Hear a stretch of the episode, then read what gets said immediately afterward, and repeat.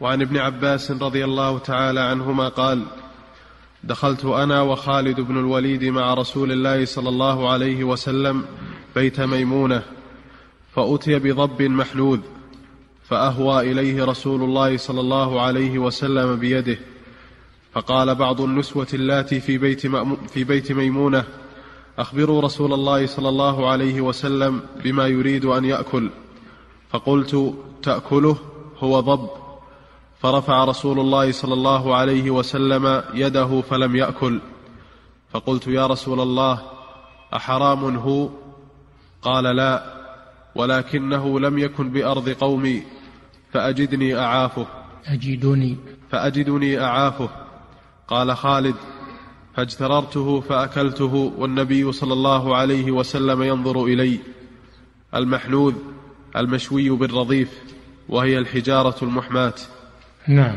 وهذا الحديث فيه إباحة أكل لحم الضب وأنه من الصيد المباح لأنه من الطيبات ويتغذى بالأعشاب والأشياء الطيبة ألا يأكل القاذورات والأنجاس فهو طيب غذاؤه طيب فهو حلال.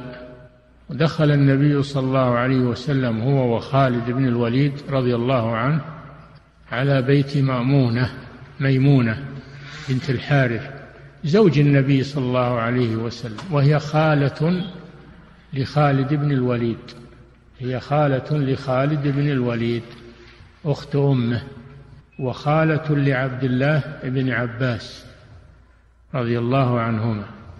فقدموا ضبا محنوذا يعني مشويا. الحنيذ جاء بعجل حنيذ يعني مشوي على الحجارة الرضف يعني الحجارة. فالنبي صلى الله عليه وسلم أهوى ليأكل منه. فلما أخبروه أنه ضب توقف عنه. فسأله خالد رضي الله عنه هل هو حرام؟ قال لا لكنه ليس بأرض قومي يعني ليس بأرض الحجاز. أرض الحجاز ما تجد فيها الضب ما يعيش فيها. إنما يعيش في البراري كبلاد نجد وبلاد التي بعيدة عن أرض الحجاز. قال فأجدني أعافه يعني معافة نفسية ما هي معافة؟ آه، تشريعية. ليست معافة تشريعية فالرسول لم لم يعفه لأنه حرام وإنما عافه من باب العادات. أنه يعافه لأنه لا, لا يؤكل بأرض قوم الناس إذا ما اعتادوا الشيء لا يجرؤون على أكله مثل الجراد. كثير من الناس ما يأكله مع أنه من الطيبات وأكل. على عهد النبي صلى الله عليه وسلم قال الراوي غزونا سبع غزوات مع رسول الله صلى الله عليه وسلم نأكل الجراد.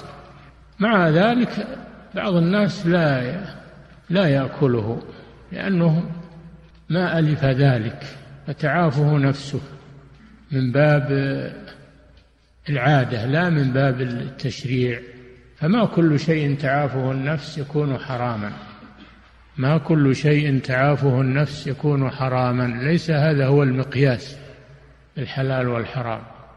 وما كل شيء ترغبه النفس يكون حلالا. فالنفس ليست مقياسا لا للحلال ولا ولا للحرام وإنما المدار في الحلال والحرام على الأدلة الشرعية. فلما قال النبي صلى الله عليه وسلم إنه ليس بحرام وبين السبب في امتناعه من أكله صلى الله عليه وسلم أخذه خالد فأكله بحضرة النبي صلى الله عليه وسلم والنبي صلى الله عليه وسلم ينظر إليه أقره على ذلك. وقال إنه ليس بحرام. فهذا دليل على أن الضب أنه من المباحات. وإن كان بعض الناس لا لا يعتاد أكله ولا يألف أكل أكله. نعم.